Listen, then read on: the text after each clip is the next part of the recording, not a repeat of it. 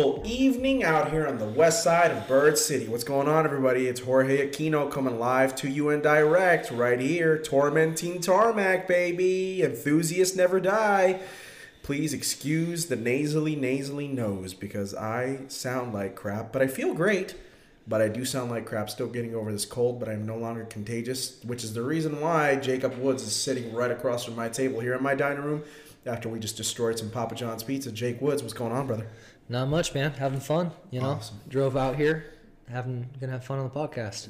I'm a, I'll be a little nasally too. If my allergies have been bugging me. Yes, it is, you know, that time of year in the great state of Arizona um, where it just can't seem to make up its mind between spring and summer. We went up from 77 degrees to then 83 for one day, and then from 83 to 97 the following 48 hours. And I might have to be making some edits more than I usually do on this podcast because of me coughing my lungs out, but it's okay. We're gonna have a great time regardless.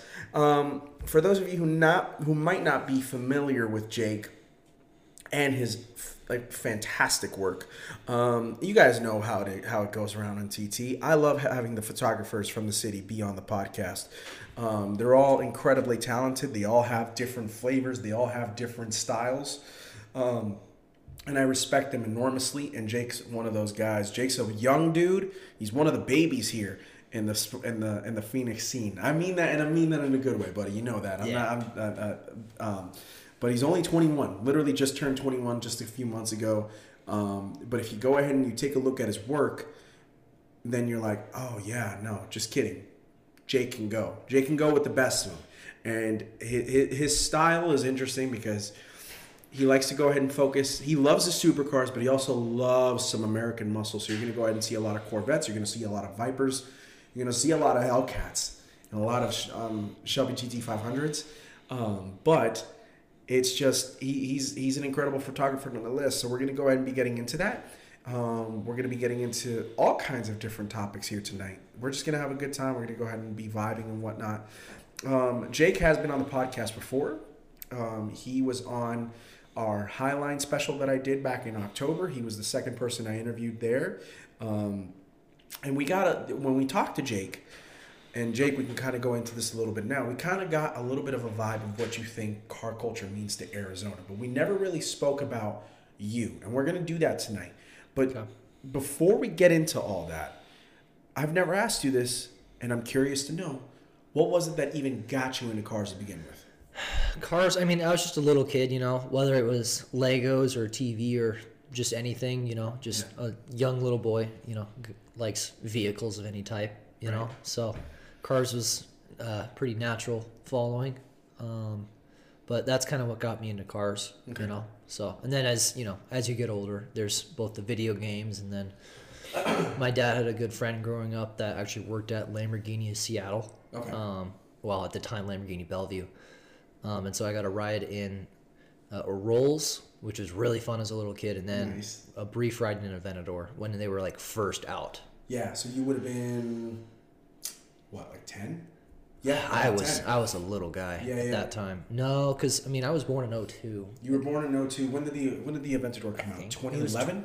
Yeah, 11 or 12. So, So yeah. yeah, probably about nine, 10 years old. Yeah, that was it was radical. Um, I you know what? Speaking of uh, of the Aventadors, really quickly, I'm curious to get your thoughts on Revuelto. I just spoke with Keys. Shout out to Michael Keys to the Jungle. He would have been the podcast prior to this one with Jake, and he it was he was game. He was he was awesome. He was on the podcast. We had a great conversation at Forza 04. We talked about the Revuelto. So Jake, we're here now. It's been three weeks since it debuted, since it's made its debut. Um, from a aesthetic standpoint, what do you think, bro? I like it. To me, I mean, it's still because it the motor is still so similar to the the um, Aventadors. You still have that gut feeling. This is just another reskinned Aventador to an extent, but it is tuned up even higher than the Ultimate, right? Just even By the motor bit. itself, Yeah. let alone the electric motors that make it the beast that it is, Mm-hmm. even relative to what the SVJ and other cars were. You know, visually, um, I think it's good. I, there's a lot of potential, especially once the like the SV version comes out. I think that'll be really interesting. Um, but I mean, even like the quick renderings that like companies like HRE did with the HREs on it, I think fit that car so well. Um, I don't know. I just think that's that's kind of the way I'm looking at it. And then uh, the launch or- color of orange was a really good choice in my opinion, I opinion. would agree with that 100% on that. And it's funny because Aventador kind of had a similar launch color too, the original one. Yep. Um, orange just looks good on the on the big on the V on the V12 Lambos. I think it had a little more red in the Aventadors, like a little a little more hint of red. In, Right. I would agree. So uh, it, it's orange with the black Yeah. accents, like the Halloween combo. Um, by the way, if you haven't checked out Jake's Halloween set from last October with the Viper, that's actually pretty. It was pretty fire. Um, we're, we're gonna get into his photography in a second. You know, it's funny that you mentioned that you think it's more of a reskinned Aventador. I've had a problem with Lamborghini over the last like six years where they do the reskinned Aventadors. You know, I had a problem with Countach. I had a problem with like Ven- Veneno. I had a problem with Centenario, um, like Cyan even. It never felt different enough to me, which is funny because you look at Reventone for Mercy. Reventone, even though that's a reskin Mercy, had a different vibe, and I don't know if that was because we were finally seeing the the evolution that was coming from Murcielago to Aventador, and it also looks like just it. I mean, it's pretty is not something you use for the for, for Lamborghinis. I think you you you think of sharp, you think of of uh, fighter jets. fighter jets, but you never think of of beauty in the same way that you think of beauty when it comes to a Ferrari. The Reventone is a really really pretty car. I think, I think what the Reventone was to both the Aventador and Mercy is what the Sián is to the Aventador and the Revuelto. Right. That that's my kind of because it's that stepping stone where it's that got similar visuals that's like in between both with a similar powertrain. Sure. I think that's what they are, in my opinion. Um, I would rather have a Reventon than a Sián. Hundred percent. Um, Well, I'm a Mercy guy, so like anything that's based off the Mercy to me always looks better. yeah, But um, what I will say is that I look at Revuelto now, and I compare it to the reskinned Aventadors Yep. because to me this isn't a reskin. This is this is the new Lambo V12.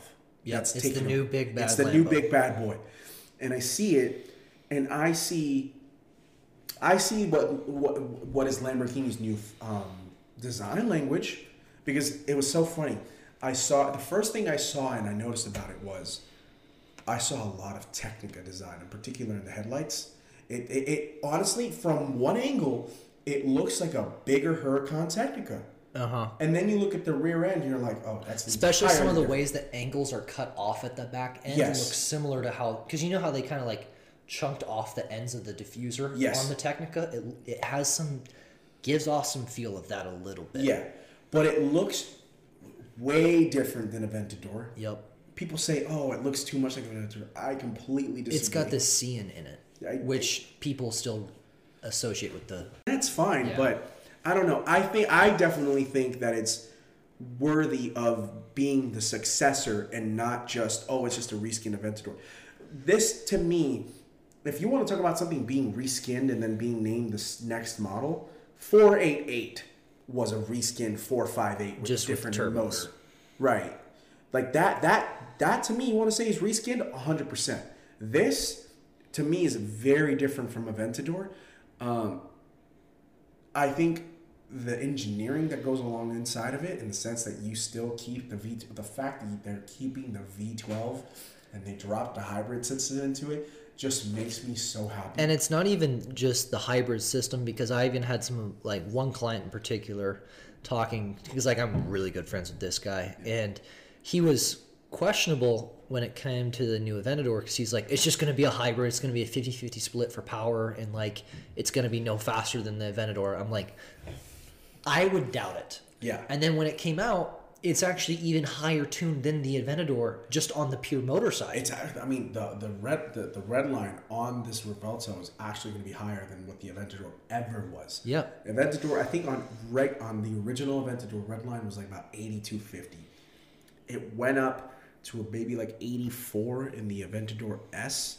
I think Avent, I think SV was like around eighty four, and I think SVJ and Ultimate was like take over 85. Yeah. This is like way pa- like this is. I think they said I don't want to exaggerate this number, so please. It's just me. over 800. just over 800 horsepower. Uh, But the red line is over Oh, nine oh, grand. Yeah, yeah. That's what I'm getting. Yeah. at. The red lines for the Aventadors were lower, and this this thing is gonna be like revving all the way like past nine in a six and a half liter V12. Yep. Like that's insanity. Yep. And it's gonna be pushing over a thousand horsepower. Like thank this is one of those times that I thank God for all wheel drive in a big V12 Lambo. Yeah, it would be a, it'd be a Carrera GT if it didn't. I mean, it'll kill somebody. For, it's gonna kill somebody the way that it is now. Regardless. Um, but I think it's, I think it's awesome. The prices, I saw what the price is going to be, and I think they said somewhere like it starts at eight hundred US, which is a lot. I mean, it's Yeah. double what the Aventador was. but you're getting a similar power system to what the Sián was for. right? That was 3 million. Now it's 800. Yeah. Which, if, if you're a Sián owner, you're a little. Well, it's You're the a little thing, annoyed, Well, it's the same thing as but- GT as uh, as 911R and GT3 991.2 owners, right? It's Yep. the same thing in, in regards to the six speed. Or Demon and the Demon 170 No. Oh my god, yeah. By the way, did you go ahead and see this uh, interesting story? Um, the uh, so Dodge brought back the they're bringing back the Durango Hellcat for 2023. Huh. Um, Well, they barely sold any originally. Because Well- because well, it was competing they- with the Trackhawk. It, yeah, I've never I've never seen them as competitors though because the Durango and the Grand Cherokee are two entirely different SUVs. But I understand where you're coming from. But what was really interesting was that Dodge said we're only going to make the Durango Hellcat for one year, which is the 2021 model. Yep. Like, all right, cool. And so people bought them. They sold a few of them, but it's Yep. it's I think it's very rare compared to Trackhawk, obviously compared to Charger Hellcats and, and, and, Yeah. and Red Eyes and Challenger Hellcats and Red Eyes and whatnot. But they're bringing it back for the 2023 model. And the 2021 owners Yep. got really mad. Well, it's also the same thing with the super stock. It's Uh-huh. one less horsepower and without the drag kit that the Demon gets. Right. And it you can say one less horsepower. I guarantee you that's just one bad dyno test off, sure. and they just went with that number. Exactly. Because yeah, But to me, like I can understand demon owners getting upset over superstock, even though superstocks aren't demons. Like there's there's still a difference.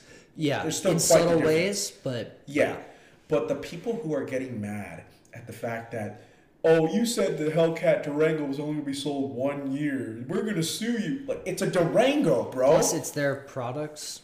It, well, it's their product, yeah, but that's what makes me mad about car collecting sometimes. Like you're buying a truck. It's an SUV. You're buying a you're buying a family SUV. Exactly, It just like- happens to have 700 If, horsepower. if they did this with the Viper, I'd understand. I would. I genuinely see I why people six would be. gen Viper so bad. Yeah, six gen Vipers are, are goaded for life.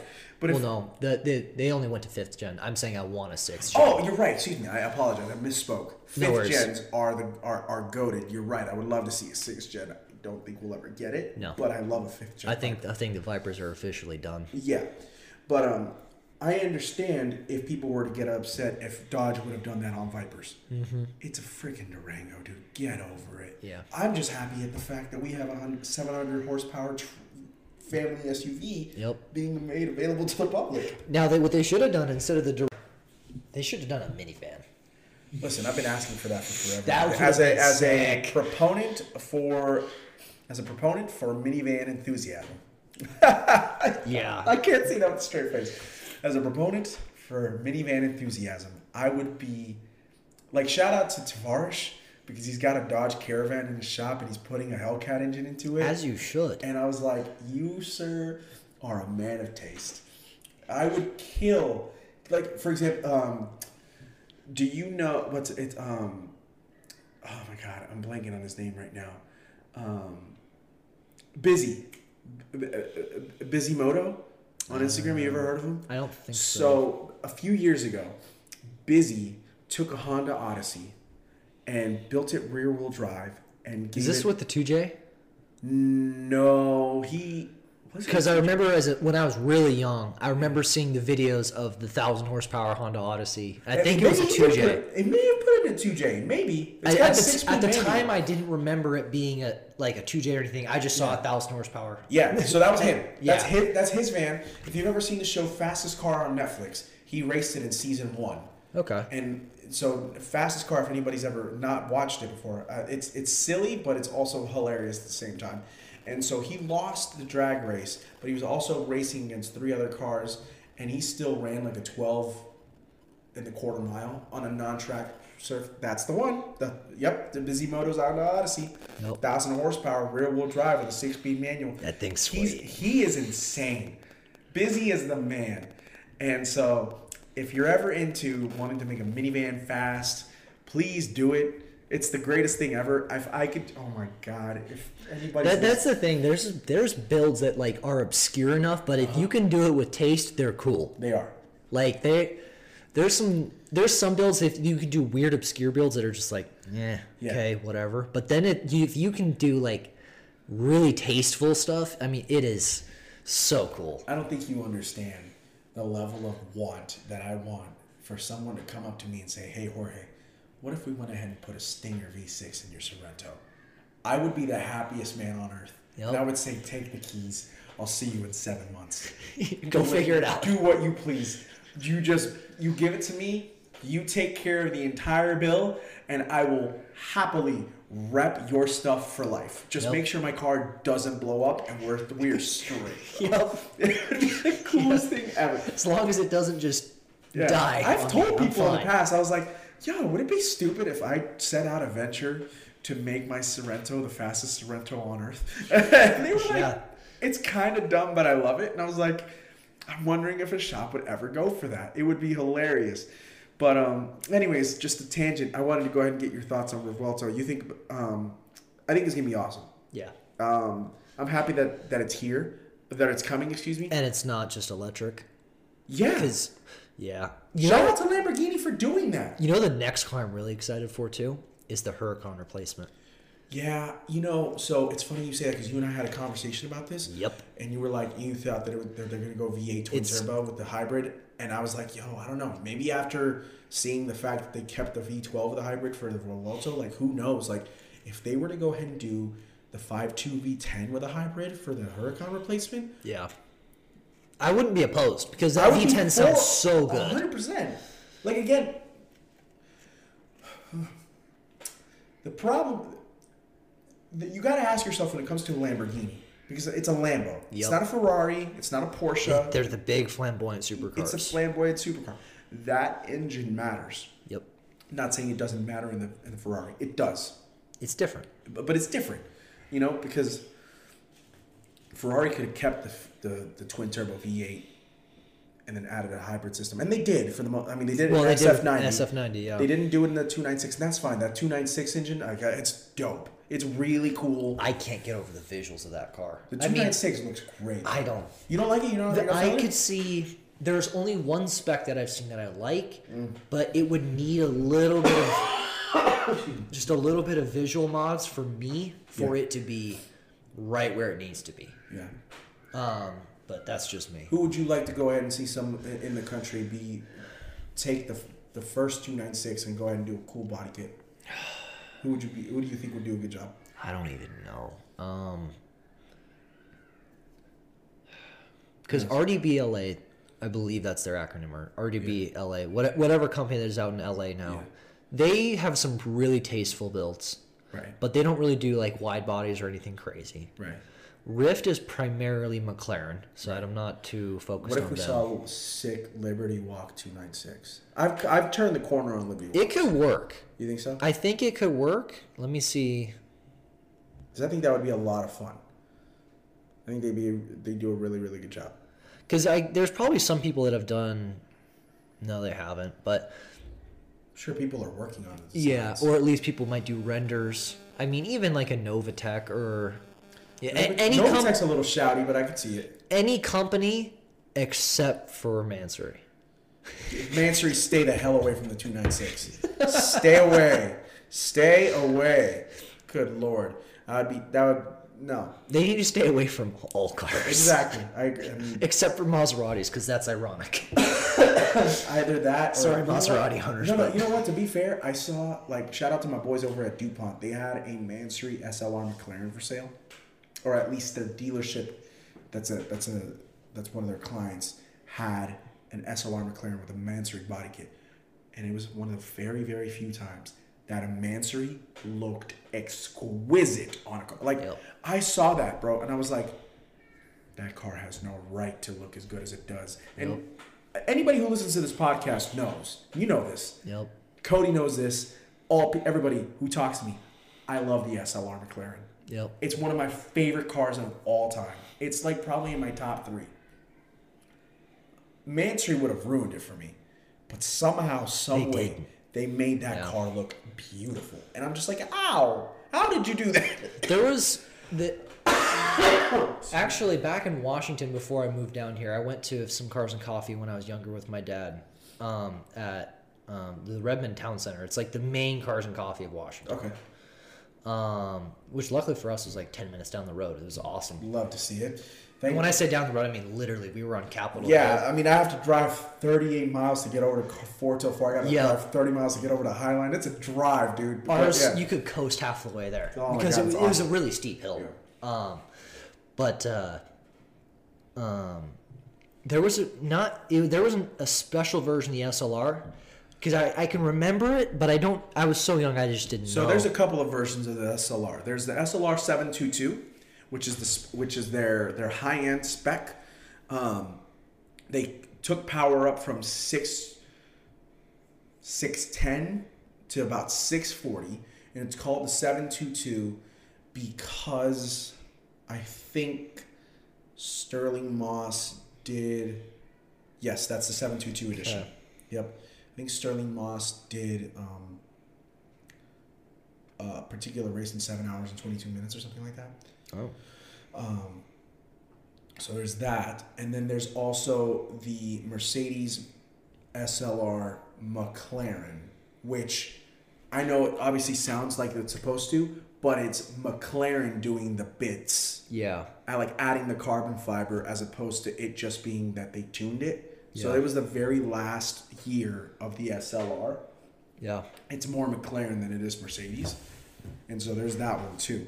But 722 is um, think of 722 to Mercy SV.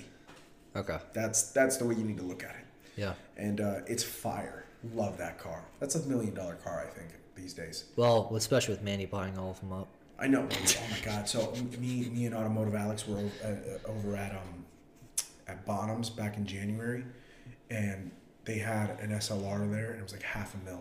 And I was Yep. like, half a mil? Like these cars were two hundred grand, like like six years ago. Like, Well, the Carrera GTs did the same thing. Yeah, but this is- quadrupled in five yeah, but this is a freaking Mercedes with an automatic and a V8. Like, I love that car to death, dude. Don't get me wrong. I love that car to But death. half a million? Half a million for an SLR? I mean, I saw a Hammer. The Hammers went for like three quarters of a million like a couple months back, and I almost had a heart attack. I put up a post about it on TT. By the way, real quick, we're 23 minutes and 18 seconds in. Please go check out at Tormenting Tarmac on Instagram. Thank you for 600 followers. We're on the road to 700. Go check out at, at JW underscore car photos because Jake's the man and he has wonderful taste. And he just put up a wonderful, was it McLaren 570 set? that he put up? 600. 600 LT Yep. um, just yesterday. White, and his rollers are absolutely fire. So wanted to go ahead and put that out there real quick. We've got to go ahead and put out the socials for the people. Um, but yeah, half a million for an SLR is ridiculous. Yeah. Um, would I pay one happily? Do I want to? No. Do I have the money? Absolutely not. So it doesn't make a difference, does it? Um, but enough of that. I want to go ahead and get into you. I want to go ahead and talk about your love and passion for car photography. Um, Jake, you're one of the guys out there that, I mean, I tell you this all the time. Your edits, like, you know how to use Photoshop wonderfully. And I mean that in a good way because If know- it's a tool that's so powerful, if used incorrectly, a lot can go bad. Absolutely. Yeah. Absolutely. And we see it with people who take pho- photos of themselves, but it's okay to use as an as a tool to your art when it comes to photography.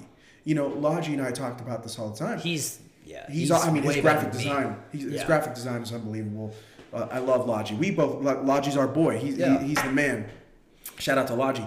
Um, we gave you so many shout outs when when when you when he was on the pod. I think we got to go ahead and reciprocate. So shout out to Logi.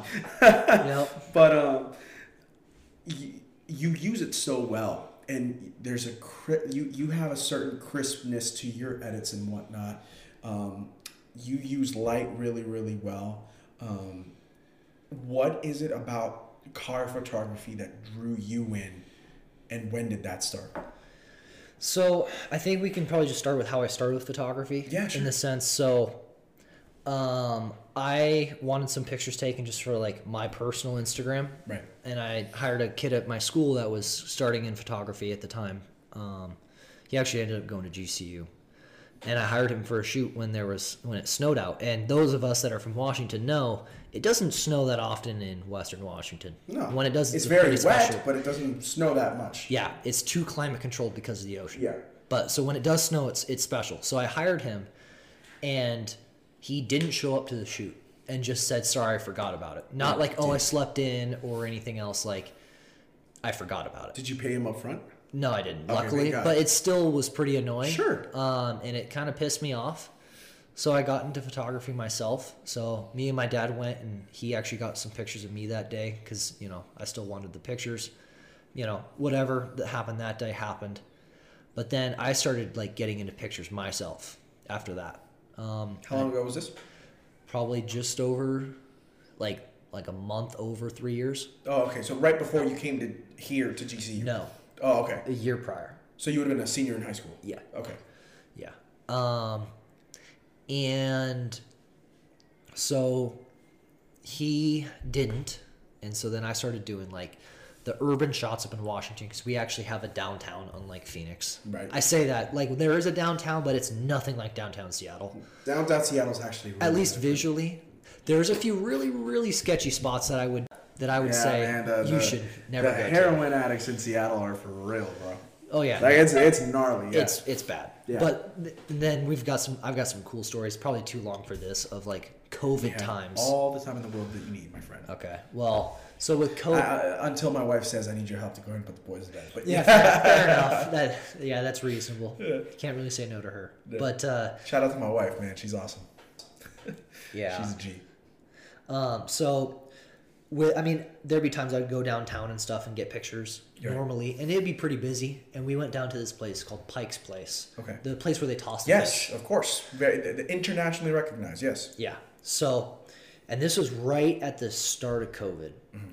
and it was wild because we went down on a Friday evening. Yeah. Seattle got hit hard with the beginning of COVID. Well- That's, that was where one of the first cases was found. Officially, right? Yeah. officially. Officially, yes. Yeah. Um, but Pike's Place at like 7 p.m. on a Friday Must be should be should be bumping, just full of people, right? Getting food for the weekend, different things. Yeah. There were, including me and my dad, five people there. Wow. Five. And then we got some pictures, which was great because there's no one in the pictures, and Sure. all of us photographers know how nice it is if there's no one in the shot, because that means less Photoshop. Of course. Um, but then me and my dad said, because when we were driving through town, we didn't see any cars. So I just put my camera up and we just started walking around downtown. There was no one. We like could cross diagonally across intersections. Yeah. Not even look. No cars. That's crazy. It downtown was so quiet. You know, like when it snows out and it, like it's the morning time, it's like all super quiet. Yep. That's what downtown Seattle felt was sounded like On a Sat- on a Friday night. on a Friday night, and it was it was eerie Yeah. because like it nothing felt correct. Right. And then what was weird is we walked through one intersection. My dad's like, "Oh, that's like one of the main intersections down here," and like, like that makes sense.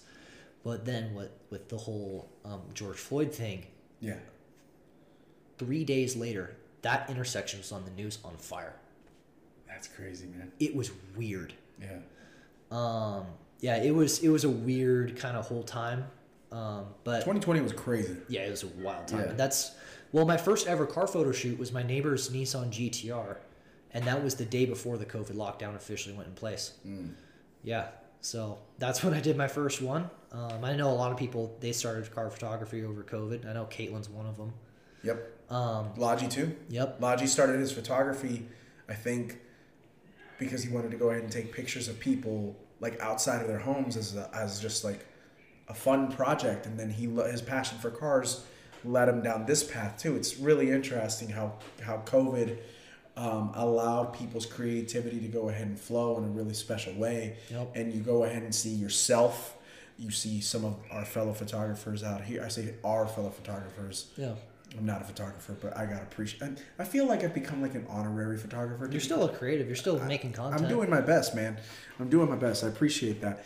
But you know, I, it's wonderful to go ahead and see our fellow content creators really having taken what they wanted to do and taking it up a notch. Yep. And the growth that we continue to see every single day, every single set, every single it's it's it's fascinating.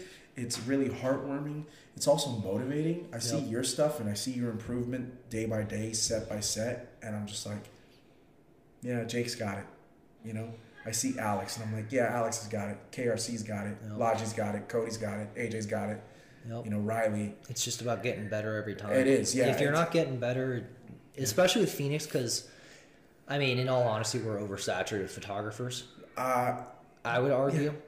Um, so like the competition is very stiff. sure. Um, and so like you have to be good and improving. If you're not, you're gonna get passed Yeah, you know what's really interesting though, Jake, and you can tell me this. The more that I that that I grow the Instagram account, the more that I continue on with TT and whatnot. I obviously meet different photographers on social media, and I see their work, and I see how great and talent, how much talent there is out there.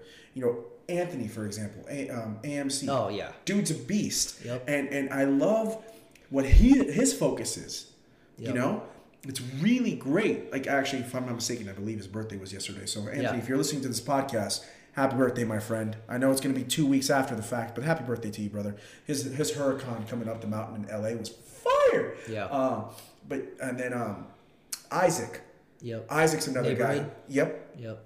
he's re- he, he's got a lot of talent and and i bring i'm bringing those guys up because they don't know if, like they don't focus on supercars No. you know um they, they, they focus on on jdm Yep. um logi focuses on uh, on several jdms and and and like more um what's the word that i'm looking for i guess more cars that are um uh, eclectic Yeah. there's- he's got an eclecticness to the types of cars that that he focuses on you you focus on a ton of american muscle Yeah. um, and I know that you want to go ahead and obviously expand off of that. However, that is a niche that I think that you've you've captured and and mastered really really well because I don't see a lot of others going ahead and taking shots of of Z06s and making them look as good as you do, buddy. I've seen your Z06s. Like there's a white one that that's Oh, very that's Adrian's? yeah Yeah, his is cool. very very good. Um, RZA Superstock, you've killed it on several occasions Yep. uh, Autumn ZL1, which you've absolutely killed. Um, what else? Uh, the Viper, the Viper, which we I should be about. shooting another ACR soon. Really? Yep. All right, so let's talk about that Viper really quick. Uh, real, let's get back to the Oh, how I got into excuse me, cars. I'm so sorry, No worries. I sorry. Um, yeah. So then, yeah, and then at a Fourth of July party, one of my neighbors up the road, he said he just ordered a brand new GT500. okay, So that was another one of my first shoots. so the, this would have been S S550. Yes. Yeah. Okay. Yep. And then a different neighbor, he like actually my next door neighbor, he used to be an ex pro boxer and stuff. He had a.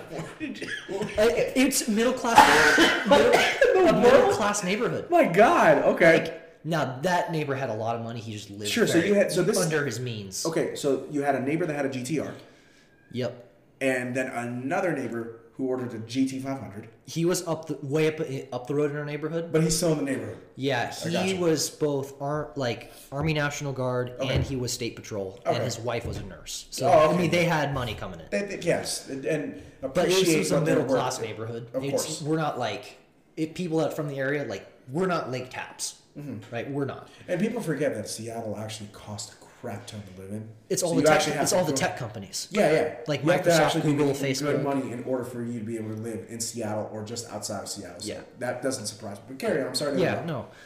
Um, so then I was coming around to college, and at that point, Yeah. I've already been doing the urban and the landscape stuff, Yeah. um, which actually I think really catapulted me into car photography and Mm-hmm. being good for a multitude of reasons. But um, I was going to be going to college, but COVID was still here, so um, I was go- going in air quotes to California Baptist. Okay. I but I didn't feel like spending forty grand to sit at my house. I don't blame you. So I transferred to Grand Canyon, and my family was already planning on. Um, Leaving Washington. yeah, they were Okay. planning on moving here, even if I was still going to go to California Baptist. Um, and I had done, done some car shoots up to then, but my plan was actually to do portraits in SoCal Okay. because there's you know lots of money to be made in that sense. Um, but then when I moved down here, um, I was just like, I'm just gonna jump into the car scene, you know, and I, I did, and I'm I'm not in the car scene for any type of money, you know. Sure. I'm not here to like just like I know I could double my price and I'd still be worth it, Mm-hmm. um, but I'm I don't need to, you know. I just want to take pictures of cool cars and cool locations. Jake, Jake does a lot of great collaborations. Jake did a fantastic collaboration with my brother Alex Topless Targa. We he, that was a nice little surprise that you guys did for me. Yep. Uh, Alex was like, "Oh man, I gotta drop off the 911 so I can go ahead and get some work done to it." And I was like, "All right, cool, bro, no worries, I got you." I work. I told him straight up. I was like, "Alex, I work till five. and he and they turned off the light. Yeah. And he's like, "Yeah, I'm gonna be over here in this part of Scottsdale." I was like, "All right, that's fine, but it's gonna take me about 45 minutes to get over there." And he kept on calling me. I was like, "I already told you 19 times. It takes 45 minutes to get to this part of Scottsdale, bro. Just bear with me. I'm in a Sorento here. Like, come on, you're killing me." And I show up to um, we're, we're, in North Scottsdale basically. Yeah, we were by right where they do Appios. Yeah. So I show up, and I was like, this is a really weird place to have like a sick ass garage, is what he's describing and whatnot. And I pull up and I see Alex in his 911, and I see freaking tall ass Jake over here, and I was like, hey, it's Jake. I was like, oh, that's fun. I wonder what Jake's doing here. And then they were like, hey man, we're doing a car shoot. Get in my car. Let's drive go. We need you. And I was like, why didn't you just say so, you guys? and then we're doing. so this is the second time Jake and I have worked together. Um, back in September, we went ahead and did uh, Juan's uh, Red Eye. Oh, no, the his Demon. demon. Yeah. Shout out to Juan. His um, Alyssa just bought an F82 M2. Yeah. Man, I should be shooting that soon too. I love Alyssa fine. and Juan. They're Yeah, they're awesome Juan's, people. Juan's awesome, and Alyssa's a very, very, very kind young lady. Um, but Juan's just a gentleman and a half. And so that was the first time Jake needed a roller. I told him I'll happily go out and then there. Reza came too. Reza came fun. too. He was doing freaking. Um, he was getting sideways in the Superstock like a, like a crazy madman. Like he does. Yeah, and so um, so this is the next time that Jake and I are, are, are working together. He has me drive his big old expedition, which is the size of the Grand Canyon, and then Big Red. yeah, and then Jake's like telling me, "Yo, bro, so here's the GPS." I was like, "What is that? Okay, but, but what do you want me to do with it, bro? Like, where am I driving to?" Just follow it. And so he's like, "Just follow it." And I was like, "Okay." So I I missed the turnout that we were supposed to go ahead and hit. I missed it by like a mile, and like I kept going, and then Jake's like, and I'm trying to talk to Jake, but Jake's communicating with Alex over the over the, The radio because yeah. he's asking Alex everything that he needs him to do, and I'm thinking that he's responding back to me, but he's not. And I was like, "Hey Jake, where am I gonna keep driving to, bro?" He's like, "Well, did you?" Haven't we turned around? Jake doesn't even know that we haven't turned around yet. I'm like, no, bro, I'm still heading eastbound. And he comes up, he looks at the GPS, he's like, bro, you were supposed to turn like three miles ago. And I was like, I'm so sorry. Hey, we So- still found a good spot. we did. We actually found an excellent spot. If you actually go onto Jake's and Alex's Instagram accounts, you'll find the set and the sunset shots that you were able to go ahead and capture. Were Especially like, those top down ones. Oh my god, just so sick. I mean, and when you see Jake at work, so here's a he, he, here's a really special thing about Jake. And Jake, I'm telling you this right now because you're here. Yeah. But I've told you this, you're a perfectionist. Like you're you're a real perfectionist. Um, To a fault. to a fault, but it works out so beautifully in the end. And I don't want that to come across as rude. I, I just know because I've worked with you in the past. I'd rather be a perfectionist than someone that doesn't care. Exactly. Um, and, and I think that's what makes a really good photographer is for somebody to be a perfectionist. And I know that your fellow colleagues are also really strong perfectionist, but since we're talking about you, we're going to talk about you. Like I'm seeing Jake get up on the roof of his expedition with the with this enormous lens. Like, and I'm talking, guys, if you haven't seen this lens that Jake has, I swear it's so and uh, it's unnecessarily big, but the work so that good. this thing does it does do wonders. Yeah. And with Jake's vision, the final product that comes after that is quite tantalizing. Yeah. Yeah. And so, fair play to you, kind sir. Um, but so you've done this. So you decided to come to GCU. Yep. You jumped in the car scene. Yeah, and then actually my first car show down here was the last Highline at Fashion Square. When Oh, so that- is that the, where they when used the, to when the shell cars came, when the Okay. Koenigseggs. Came. and actually, my now roommate, I didn't know at the time was there, and he actually talked to Christian von Koenigsegg. Oh, was he there? Yeah. Oh, cool. That's awesome. Yeah. So what year would this have been? Because you started GCU when?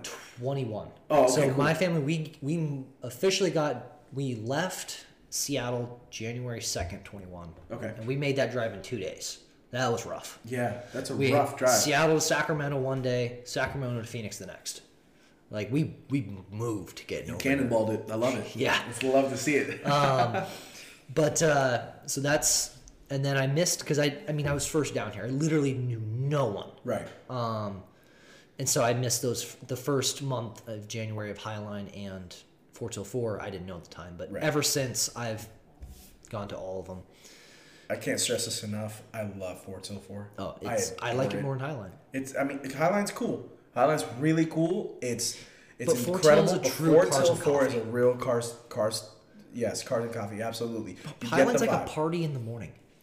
Yeah, it is. It's it's it's a vibe. Yeah. Highline's a vibe, and I'll give it that. But four till four, you get there and you're like, Let's Yeah. just sit back and talk cars. exactly.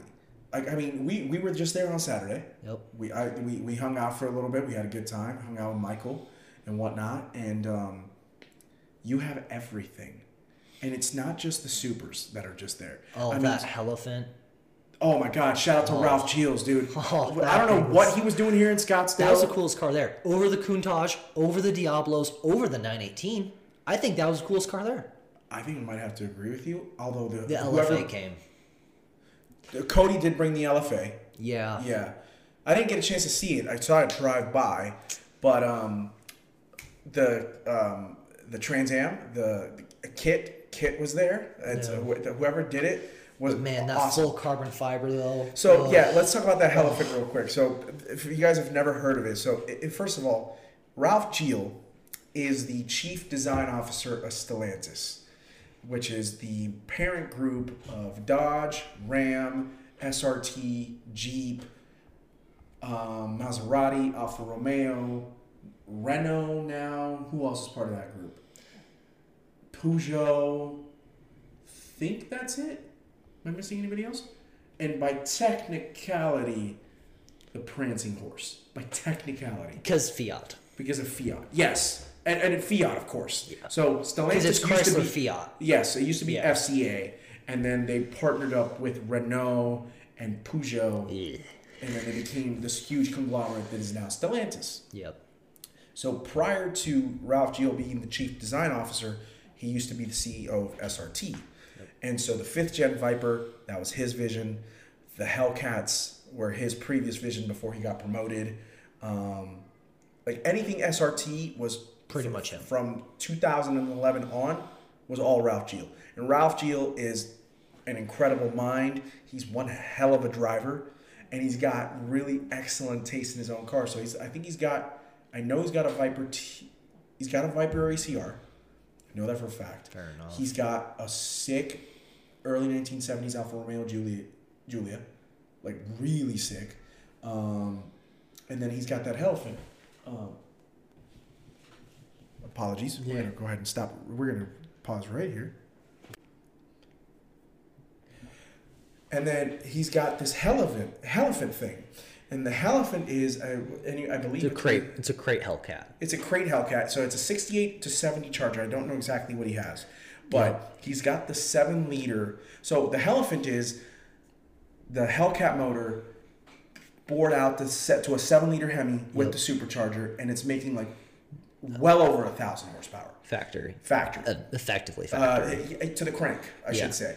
Um, and then his Helephant, I think it's a carbon fiber. it's fully exposed carbon fiber, Yeah. like 68 Charger. It's so cute. It It's is so sweet. It's really rad. Is, is an eight-speed auto? Yeah, it has to be, right? I would assume. I think actually the I saw Helephant it, only yeah. comes with with the automatic. Yeah, I which is a really good automatic. It's a ZF eight-speed.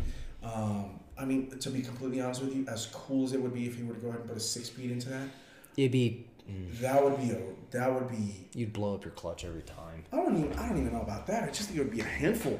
Yeah. Well, that's why they I mean, they're already a handful.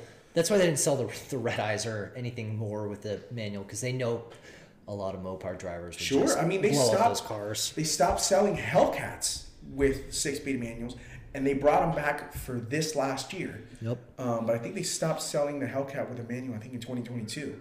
Um, Yep. but so his this that that car was like chef's kiss, and like With I, the with the orange accent detailing. Oof. fire, dude. That with the carbon. Yeah. Oh. And so I messaged Jake and I was like, I'm still trying to figure out what what Ralph was even doing here in Scottsdale. He's like, I don't care. I just love the fact that he was here. I was like, touche, touche. But um, so you got a great vibe. I mean, we saw hires hire the G-Wagon. uh, G wagon Yeah. with the Hermes interior, and then like, is it 24s that he's got on his truck? Yeah. Yeah, um, I don't. I'm not crazy on the rims. I love them. Oh well, wheels. Yeah. But uh, everything else about that car's mint. Hi- Hire has, listen, hire being quality. That is not. Yeah. That's not a. That's not just a saying. Like Yeah. hire is quality. Him and Nikki have taste and a half. It's incredible. Um, by the way, if they listen to this, congratulations on the 992 Turbo S arriving. It looks beautiful. The cab. Um, yeah, it looks Yeah. fantastic. And but just oh, the two Diablos. Did, did we mention the two Diablos? Yep. Okay, the two Diablos Oh. were fire. Collector Driven's Diablo was there. It was beautiful. Oh, the purple. The light Yeah. purple, the Oh. S the SE30. Yeah, it's it, that's a that's a vibe. It's a vibe. Yeah. It's such a cool car. And uh, and what? Oh, the blue Scud, Yeah. the uh, the F430 Scud. Oh, it was funny when we were uh, about to leave our shoot with because I was shooting Jared's R8 that morning. Yep. Shout out to Kirby. We saw Enthusiast. him drive by. Oh, really? Yeah, we heard him fly by um, at our still spot on the way to Fort Hill. It's such a. I love it. I love an F430 Scud. Oh, Right, I love a regular F430. If I got a 430, it- it would have to be a Scud. I'd have to jump to a Scud. I, that's Scuds that's cool. that's me though with any car. Like my problem with sports cars is I You feel that I'm really- back? no, I just I, I love the carbon fiber detailing and I mm-hmm. almost always like the the more like higher end models of a given car. Okay. Like my so like I mean I'm in college. I got to get my money right before I even step into a sports car, obviously. But I already know my first one, and it? it's going to be a C7 Z06. I'm not going to get a Stingray. It's got to be a Z06. Hmm. I know most people say just go to a Grand Sport because it has the visuals, but you don't need you don't have all the power. Hmm. But I want I want that. Fair. Um, so that's gonna be my first car, and then after that, I'm probably gonna get something like either a dot two net like GT3, or if I can make it work, like a 991 three RS 997? 991. nine and one, Okay, cool. nine and one dot two GT3, or whether I can somehow make it happen a dot two three RS or a 992 GT3, because those are a very very similar car Right. just some style difference. I get that those cars are going to go up in value, and they will, especially for people our age. I mean, it's going to be relatively difficult to get to those cars eventually, Sure. but that's the goal. And then my first true supercar, I already know what it is. It's going to be a 675 LT in the spec that I shot, Dean's car, Yeah. with the roof scoop. That's what I want. That's beautiful. Between the visuals, and I like the engine more than the newer ones. Sure. I like liter with the, the, twin. the 3.8 I think sounds more raw and sounds better than the 4 liter in my opinion. Right. I've never driven a 675 or a 650. I have have driven a 720. Yes. Um, Yes. I can vouch for the fact that the 720 Oh. is raw as hell. Anybody who thinks otherwise is absolutely out of their minds. Um, but I want to ask you a question because you brought up something and we talked about it right before we started recording. We said we were going to bring it up now. okay. So, the 992 GT3S, GT3 RSs are on their way. People They- are apparently even getting There, already. there's been a few deliveries in the states, but I think it's going to start to trick like increase a little bit. But I mean, those months. cars are still going to be trickling in at a slow pace. They're not just going to just show up like the 992 GT3s, like just started flooding the market. Right. I don't think it's going to be the same with these. right. Um, but they're the deliveries are coming. Yes. They're coming. So, Jacob, you're given two options. You can only pick one. You're being given the keys to either a 992 GT3 RS or you're being given the keys to a 991.2 GT2 RS.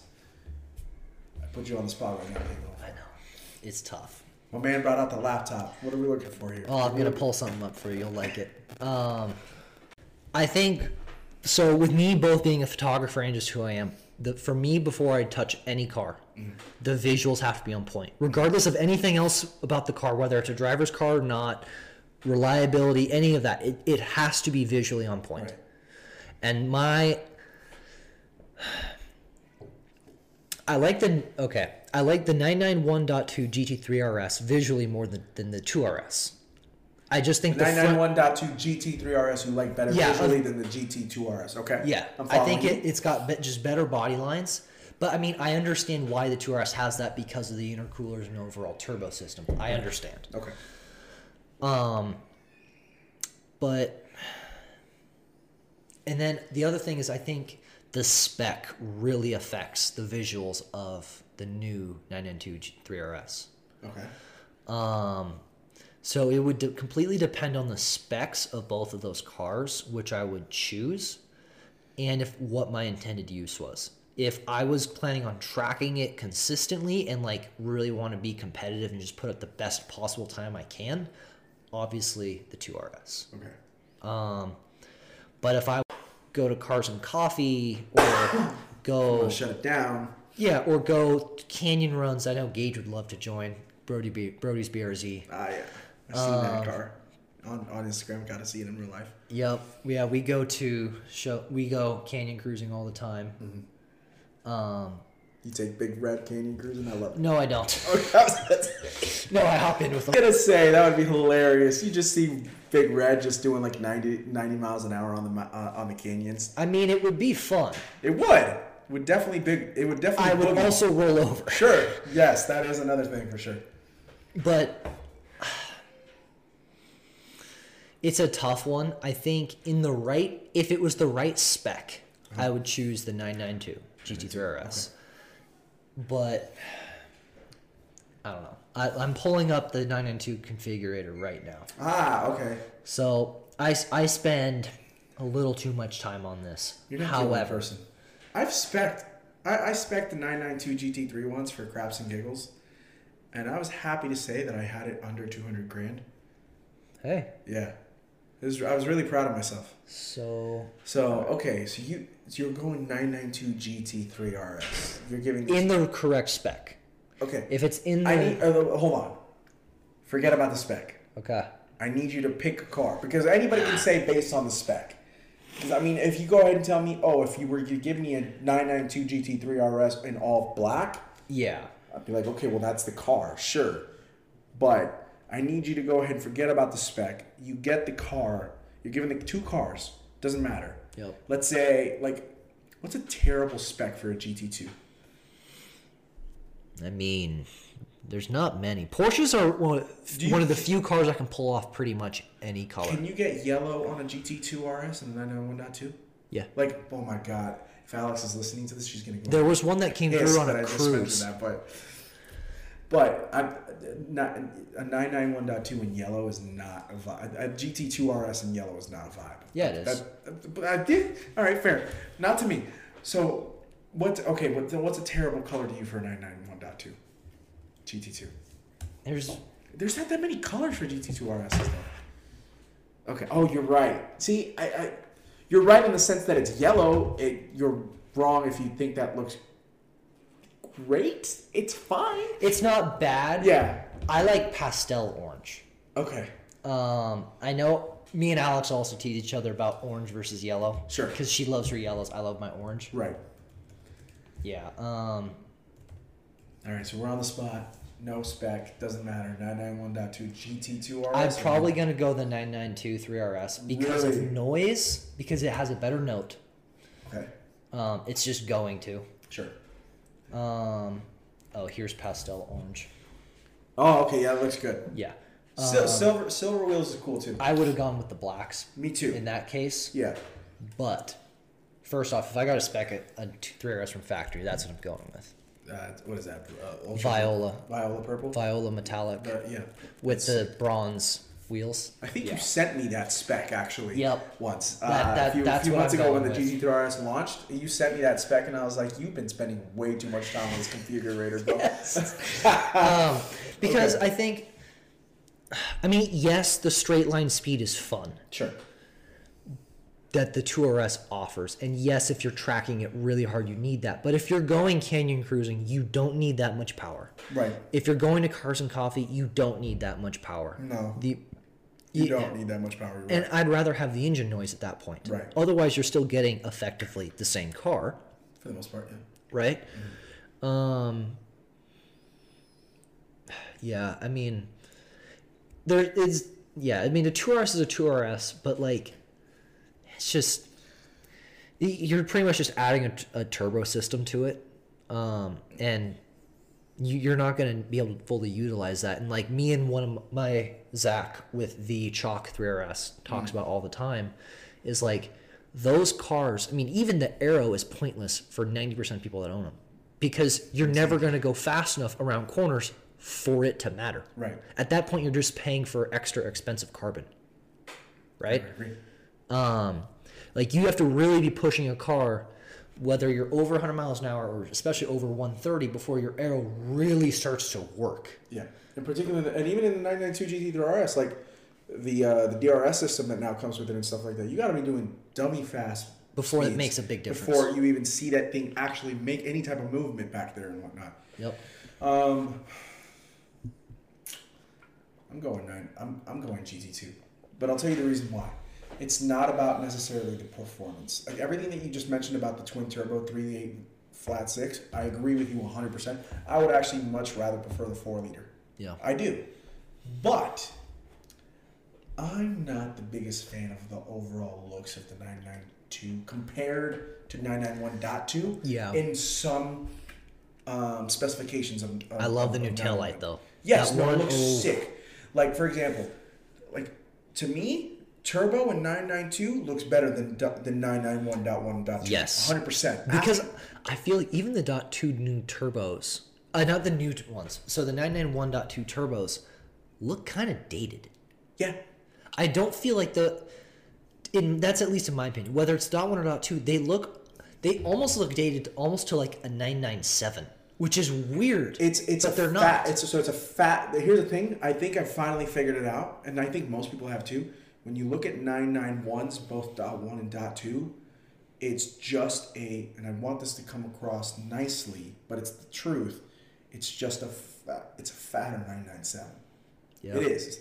Where the 992 looks, there's massive differences. Yeah. More subtle, yes, but there's differences nonetheless. You see a 992, you're like, yeah, that's a that's a 992.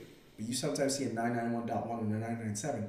You can't Those that don't really know what they're looking for exactly will have some difficulties. exactly, and but in 992, not all the specifications look hella great. Perfect example, in my opinion. GT3s with the wing, not that great looking of a car compared to .2991s GT3s. Yeah. That that car, spectacular looking. The wing, awesome. Love everything about a 991.1 and .2 GT3. Eh on the 992 GT3s. GT3 touring on 992, entirely different story. I like the wing. I do. Do not like that new wing. I don't know what it is, dude. I can't I can't vibe with it. I do. Yeah. I like it. All right, that's fair. because it just looks like a a because it's it's so it just looks like a nine a nine nine two version of the nine nine one dot two three RS. Yeah. that's that's to me what it looks like, and I think I need that wing. Sure. I mean, I'm, I I'm a under I fan of the understand. I, I, I, I love the touring. I think the tourings look better when they're in PTS specs. So, is it Gentian Blue? Yeah, Gentian Blue 992 GT3. That's the Sally color, right? no, no, no. It's the darker one. It's the. Okay. Let me look it up here. We are still recording live and in person, ladies and gentlemen. By the way, shout out to anybody who went ahead and messaged me um, and liked my story about the fact that me and Jake are recording right now. I There's haven't reposted it that yet. Have, yeah. Um, several people who, who have hit me up. Um, Gentian Blue That's my dog in the background for anybody who's wondering what that sound was. Gentian Blue 992. There we go. That's Gentian Blue. That was the launch club, the launch color for the GT3 Touring. Yeah. That's not a PT. I don't think that's a base. That's one of the basic Porsche colors that you could get. Yeah, but it's a good color. It's a great blue. It's a great blue. I think it looks fantastic, and it looks fantastic for tourings. Um, I'm about that life, and so, but yeah, not every 992 looks great. Every 991.2 looks fire, including GT2 RS. And to me, GT2 RS looks overall better than GT3 RS 992. And so it's the so from an aesthetic standpoint, which I usually is not the reason why I would go for a car when they all look so similar. In this regard, I would definitely go GT2. And then the other thing I would say for the nine, the new the 992 GT3 RSs, is the Weissach package. Sure. It can make or break it. In that sometimes some specs like there's this, it's not chalk, but there's this new gray that's similar. Um, it looks good on. Yeah. Other specs, I don't like the Weissach package, um, or like the one I showed you with the Viola metallic. I think it fits.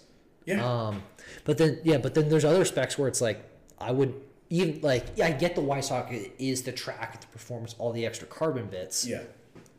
but I don't know if it pulls it off, especially because of all the little detailing and slats and how it like then juts out. Right. If you know what I'm talking about, I'm just not crazy on that. I like um, the, the the the tongue look of the dot of the 991s and the 997s. I gotcha. So you jumped in to the car scene. You've made good friends along the way. A lot of people have come to recognize your work and they appreciate you. 9,300 followers on Instagram and hopefully continuing to grow um, because it's well worth the follow. Um, Jake's also really great at reels and he's always looking for spicy quality sound bits to go ahead and add to set reels. Yep. Um, who has been one of the people here in the Phoenix area that you feel has helped you grow and and um, taught you you feel the things you need to know in order to be the best photographer you can be? I, I mean, I'm gonna start with Logi because he was a lot of the to Photoshop. Brandon, my boy. a lot of the Photoshop side of things was him, Right. him or YouTube. I should also give just a straight up shout out to YouTube.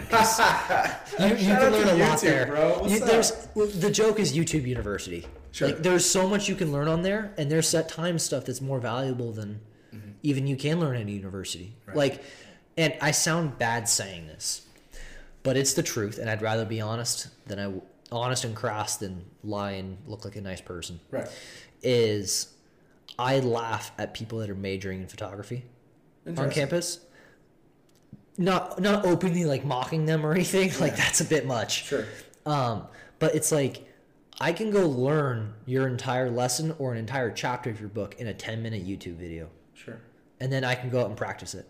And I can and I can almost guarantee it, but because of both the, the niche I'm in with business owners and stuff. I mean, I can find cooler clients and cooler Now, but cars. now it could very well be that these people are going for jobs that require the degree Yes. in that fine arts and whatnot. And I And- totally understand and that. I- I get where you're going. and I get from. that, but with photography, there's no skills like like you can learn the whole photography side w- through YouTube and never have to touch a college course. Right. The other the only other aspect to photography is the sales or the business side of it, which that's just being able to market yourself and talk to people and be sociable and make those connections you need to. If anything at that point I would go if you had if you decided to go business side, I mean you could go communications, you could go sales, you could do anything in that response. Media, um, just media in general. Yeah. Yeah, just anything that builds that other side of it because you can go do the photography on your own. You know, you can go figure that out. Right. That's the easy part. And the other thing is if you have to go figure it out on your own, you're probably going to be either applying those lessons right away um, and you can learn faster or you'll naturally learn you'll naturally learn them on your own. Right. Um, and then like that's one thing. My first summer job down here, I sold solar door to door. That's a really tough job, and I understand most people don't want to talk to people when they do that. I understand.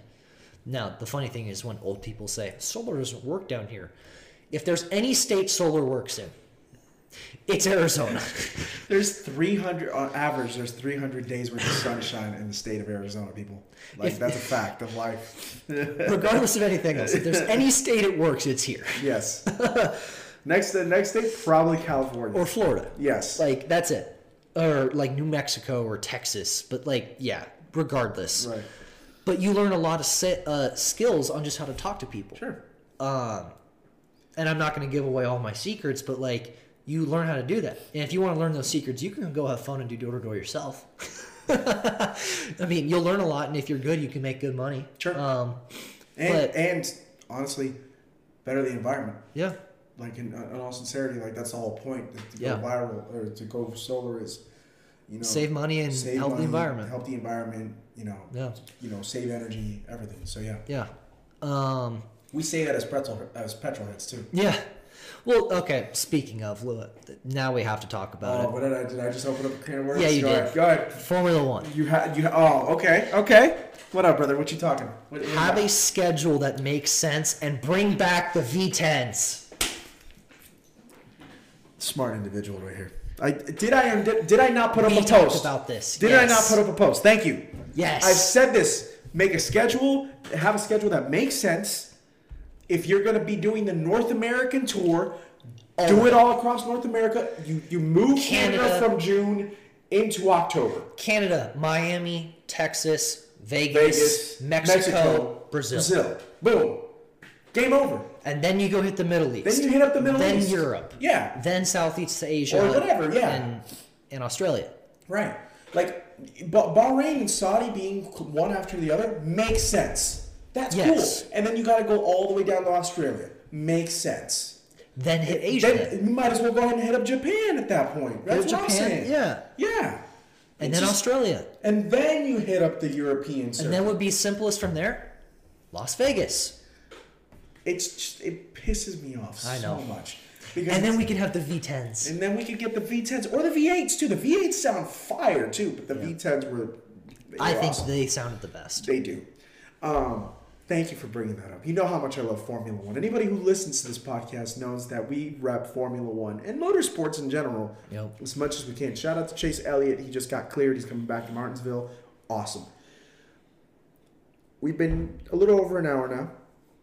I think we're, we're, we're getting set. I'm curious to know, as you've grown within photography, what do you feel you have learned um, and we just talked about the fact that it's about you know kind of having confidence in yourself going ahead and trying out new things using youtube as a tool and whatnot is there anything else that you would go ahead and tell another young photographer that's wanting to go ahead and get into it now that you would say hey in order to be the best you can be try this too I mean, it's just, I mean, at the end of the day, it's just a trial by fire in the sense of you just got to go out and try things. Right. Um, whether it's putting yourself out there and asking people to shoot, um, or just going out and trying stuff yourself, you know.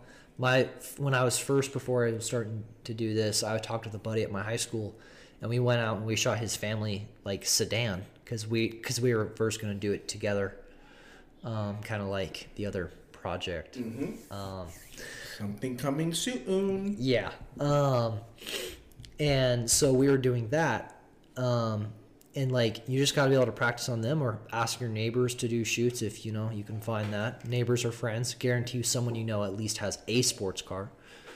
Um, so cars and coffees helps too yeah, but I mean that's a little little more difficult. Sure. Like you have like sometimes yeah you can get away with not showing them your work and just showing up and shooting, but I mean if you'd have friends or family that have it, you know, or a connection, like it just makes it that much easier. Right, sure. No, I'm. I, I guess I'm more in, in, meant it in the sense of like in your in your case, you show up. You've never you you just moved to Arizona. You're trying out the new cars and coffees. You show up and you just take shots of whatever that's at your local at your cars and coffee Yeah. and uh, put it up. And then the owner's eventually going to go ahead and see their car. If they like it, they're going to be like, "Hey, bro, I really like what you're doing with my car. Would you be willing to go ahead and do a shoe for me?" Yep. You well, my the first thing I did down here was I was at Grand Canyon and I literally walked around campus and put notes on every cool car that I found. Right. like a not a business card, a handwritten note. And It was actually funny because Logi was there at the time. Oh, I didn't know who Logi was, and they had a car group chat on campus, and he was like, "Who is this guy?" and different stuff. And you can ask him about it next time. Um, but yeah, they're like only one of them ended up actually doing a shoot with me. Um, I'm not going to talk about him much anymore, but um, and then that guy, I mean, he helped me with some rollers for a little while, but he, uh, yeah, it, it was funny that whole story. But you just gotta go out and just do it. But those that know the GCU garages, I walked every aisle on every floor of every garage at GCU and put a note on every single cool car. That's so good. Sometimes it's the hustle, man. Yep. Got to do it. Because if not, then how else are you going to go ahead and be able to go ahead and show people off your work? How else are you going to be able to go ahead and try and hustle and whatnot? The amount of DMs that I've shot out to people to go ahead and be on the podcast is insane. Yeah. The amount of people that have said no or have not responded is hilarious. And I know we talked about it earlier, and this, like, I mean, this is for business too, just in general in life, is um, like, I can respect a no, or I don't want to do it, right? And obviously, I love a yes. Yeah. But it's people that, like, leave you on read. It's like, okay, you could leave, like, give me the respect of saying no. I agree. Not just, you're not worth my time to even say, I'm not interested or no Right. you know um, and i think just as a life skill it just kind of teaches you like how not to treat others Yeah, it really does. It really You know? does. It shows you humility. It also shows you kindness, and it shows you appreciation for the quality of others' car enthusiasm Nope. as a whole. I think that's really important. Um, is an interesting question for you. Um, do you who are some of the people that you admire within the car photography space doesn't necessarily have to be phoenix just maybe perhaps some of your um, people that you not idolize but you really respect their work and they're, they're kind of like what you mirror your work behind if you will. Yeah i mean i mean i always work on my rollers so Yeah. i think the obvious guy to mention there is uh, kay fletcher. Yep. Kyle fletcher. Um, dude's, a, dude's a monster. Yeah. Yeah. I think it's very difficult to not mention his name. Yeah. Um, I mean, yeah, he's phenomenal. He's He's, I think, undoubtedly the best at rollers. Cause like I've seen a few people that get longer exposures for that roller look, but like between his locations and the style and editing and everything, I think you can't beat him. almost dying over here people i'm so sorry he, he does have southern florida as his backdrop Well, I there's someone I know out there. I've been talking with her, and the goal will be if I can go out to Miami next year Nice. for a spring break trip. Because GCU spring break is way before anyone else's, and I don't party or I don't even drink alcohol. Mm-hmm. Um, but uh, like I wouldn't be going to Miami for like the typical Miami spring Sure, break. yeah. I'm Yeah. going there to take pictures of supercars. yeah yeah like that's the only reason I'm going. exactly Um, so like, and that was the same thing with like when I went went up to San Diego. It was like, yeah, I could go party, but like, nah. Let's go Yeah. take pictures of supercars. Let's wake up at sunrise and go to Cars and Coffee. Why Dude, not? I was in San Diego a couple weeks ago, and it was great. We were celebrating my son's birthday, and um, I didn't see a single supercar in San Diego in You have to go to the right areas. The only thing I saw was a was a Raptor six x six, which Oh. was dope. That's really interesting to I- see. Of anything shocked. to see, that's weird. It was very weird. I had to do it with take. I was like, I was to tell my wife, I was like, "Yo, Dulce, that's Raptor six x six. She was like, "What is that?" And I was like, It's not normal. It's not normal, that's for sure. That's, that is not something you see every day. I've seen only, I think that was only my second or third Raptor 6x6 I've ever seen in my life. First one I saw was at Sky Harbor. Yep. Of all the places to see a Raptor. Yeah, you see him in 6x6. places. San Diego, It's nuts, dude. Yeah. But you know what? I kind of, I kind of vibe with them. yeah, they're I vibe with the G Wagon 6x6 for sure. But Raptor 6x6s, they're really, really interesting. Yeah. Um, but Kate Fletcher, um, anybody else? Uh, Phoenix, I'd have to mention Anthony because he's just just the style that he has. I mean, we talked at the photographers dinner a while back, Yeah. and like we have very like even our lens preferences are quite different. Like I love the 105 because it's zoomed in. I get that blur and compression, Right. as you can really tell with some of my work. Like I use it all the time. And another photographer, Brandon, he has a 105 too.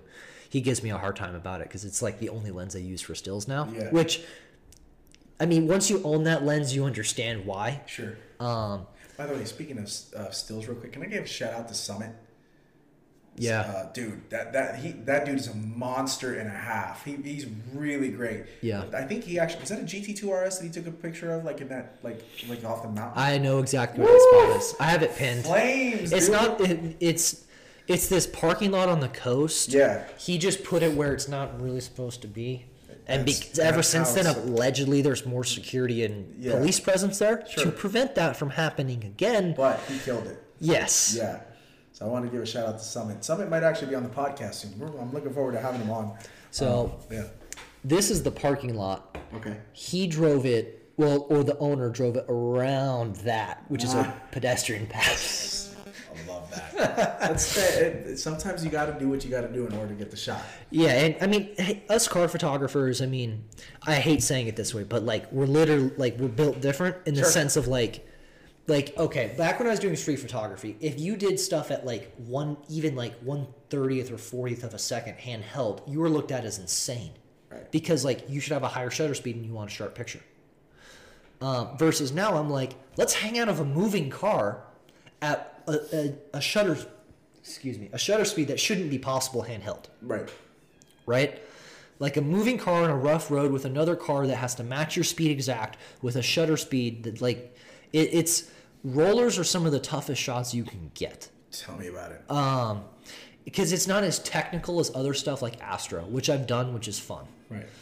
Um and I'll talk about something that I have planned off the podcast with you that you'll like. Always down for that. I love listening to the tidbits afterwards. Yep. And then uh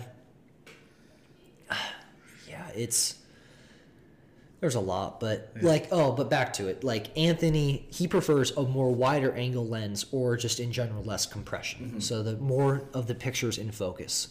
But I don't know if it's like something he does like editing side or if he has one of those mist filters that gives it that really like stylized just these really not like blurred out but like really like really nice highlights um, if that makes sense you can really see it on his shot shoot with the lfa Okay. that sunset how it just like it almost like it it makes it more like gives it more effect but also like some blur to it it's cool Yeah.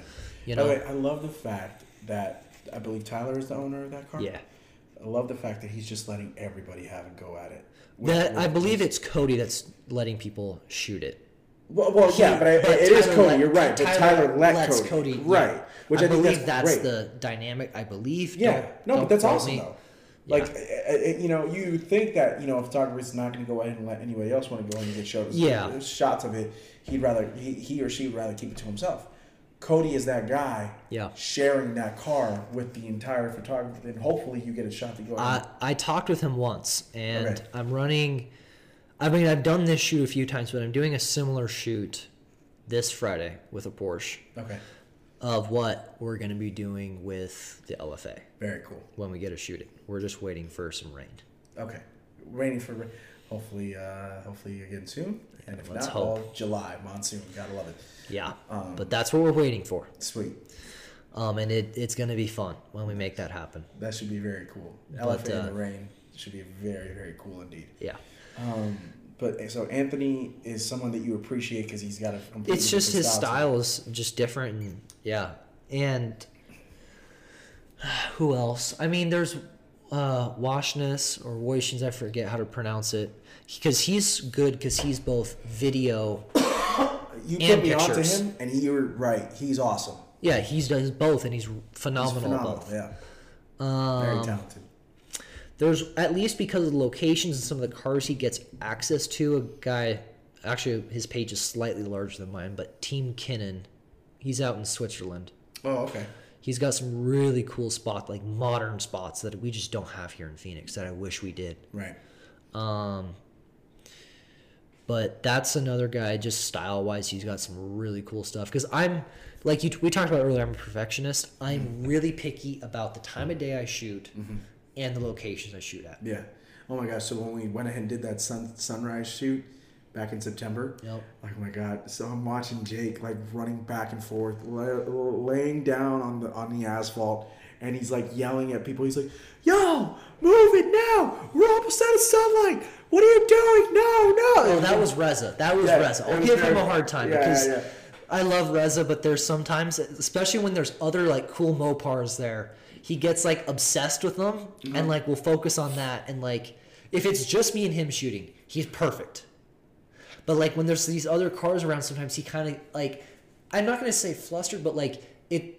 There's like a sense to it, like he almost like not distracted. I can't. I don't even know how to put it, but like like a squirrel. yeah, and and Reza knows this. He's an awesome guy, and I like I always love riding around with him, and I, you know, it's it's tons of fun. Yeah. But like he'll like not focus exactly, and he'll like not move it how I'm like trying to tell him to, like because he's done these things before. He knows what to do. He knows like what I'm asking him. But because I mean, Reza's probably the car I've shot the most, but like not even close. It's like the unofficial Jake Woods car. Yeah, yeah. So yeah. it's, and I don't even post it that much. Like, there's a lot of Mopar content I just don't post because it You don't want to becomes sat- oversaturate the feed. it would all be Mopar and then become an echo chamber of only Mopar guys hit me up, and so then Sure. I only have Mopar to post, which then just builds on itself, right? I Right. want to have that variety. Of like, course. I've got some ideas for some JDM cars, but like I just haven't shot any. You know? If you have any JDM cards and you want that Jake Woods type vibe to your photography, hit him up. I mean that. Dude's phenomenal. Dude's incredible. Dude's supremely talented. Um, and he's an overall really good dude. And I appreciate you. Um, I think we've reached that time to go ahead and wrap it up. So before we do, you know, you've you've given a shout out to the photography people that you love. You know, we've you've talked about the fact you want to see 706 when you graduate from college. Well, not that soon, but Not gotta get my money right. Got to get your money right first. You're absolutely right. Um, 675 LT on the way at some point in the next 20 years. Yeah. What else do you want the people to know about what you love about car culture, what you love about Phoenix, um, just what you love in general about car photography? So for Phoenix, I love everything that isn't summer. Um, It's true. it's true. uh, being from Seattle, I hate the 110 plus degrees Sure. for three and a half months straight. Hey, I mean, I'd rather take that than have it be negative 15, though. Yeah, fair enough. Yeah. Um, or gloomy and rainy. True. Um, but no, I think I like the car culture down here a lot more than Seattle because for multiple reasons. A, like weather is Yeah. car season is four, maybe four and a half months, Right. right? So cars are barely out.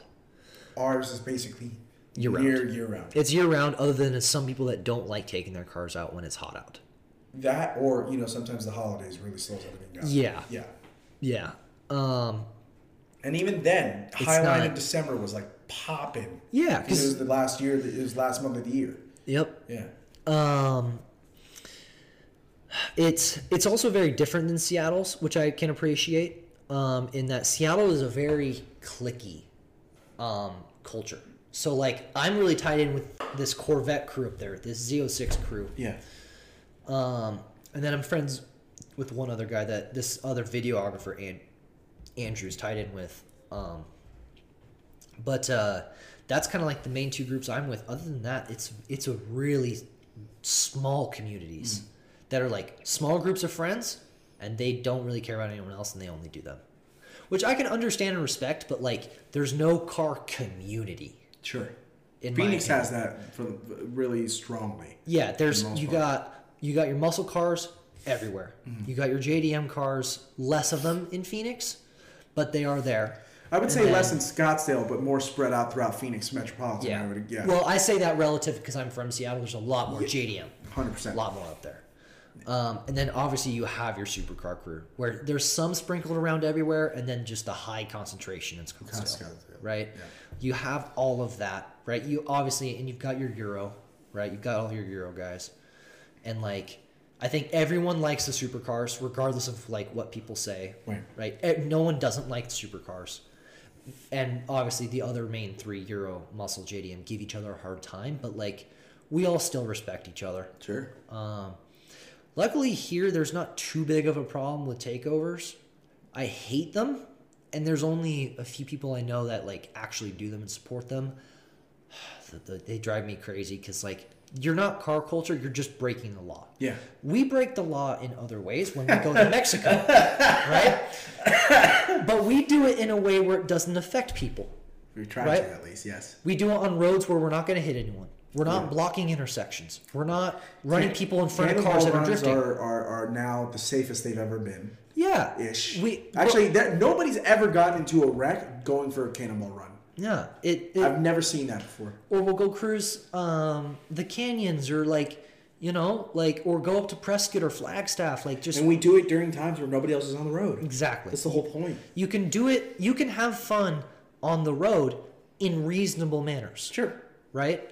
Um, and you mean there's you can even do street racing in the right ways, in the right ways.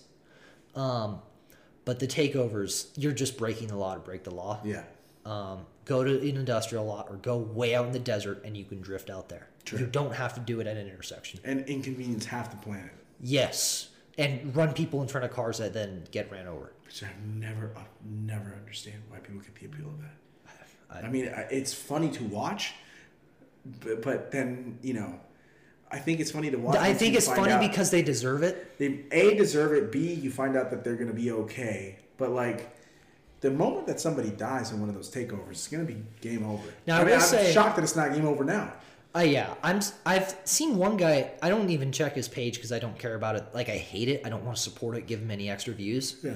But he actually is making good content with this drone, like this really cinematic look to these takeovers. And I'm like, that's cool. Wait, that's a takeover. Yeah, And I keep scrolling. And I keep tough. scrolling. Like I'd support you. You're good at what you do. I can't support. Like I literally can't support what you do. I get you. Um, there's right and wrong ways of going about doing things. You can enjoy your cars and have fun. Don't do it like that. Agreed. You ruin it for all of us. Because now, anyone with a modified car, if we go to a meetup, what are the cops going to think? They'll what are we going to do next? Same thing. They're going to go drift. They're going to go take over. But, like, not, we're not going to go do that in Scottsdale, but it still affects us, Yeah. right? Especially out here in the West Valley. Yeah. You know, there's a lot more of that culture, let's be honest, out here a little bit. Like that happens, especially around GCU. Like Yeah. where I where I'm going to school. Like that's a reality. And it's just it ruins it, man. It does. Yeah. Um We got to make sure that it just doesn't.